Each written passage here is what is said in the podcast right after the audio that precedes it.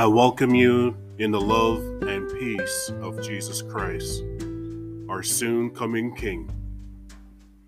It's always a blessing and a beautiful day when God grant you and me to see another day.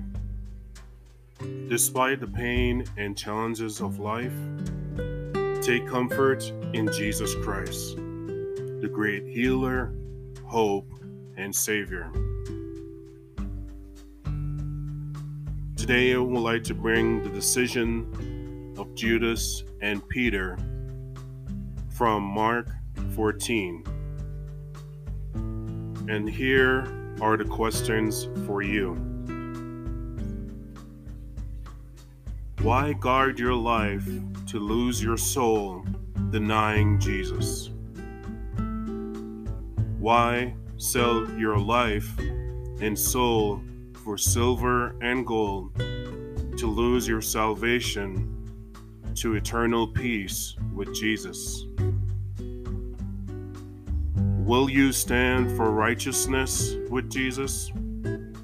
Or will you stand for evil that leads to destruction and eternal damnation?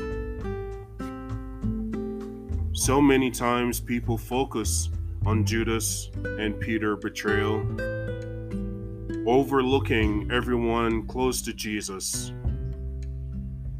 who also deny knowing or being his disciple. When threatened with death, the flesh will want to cloud the outcome of life eternal if we stand for Jesus Christ. Look who died on the cross with Jesus. Two thieves, Dismas and Gestas, no disciples.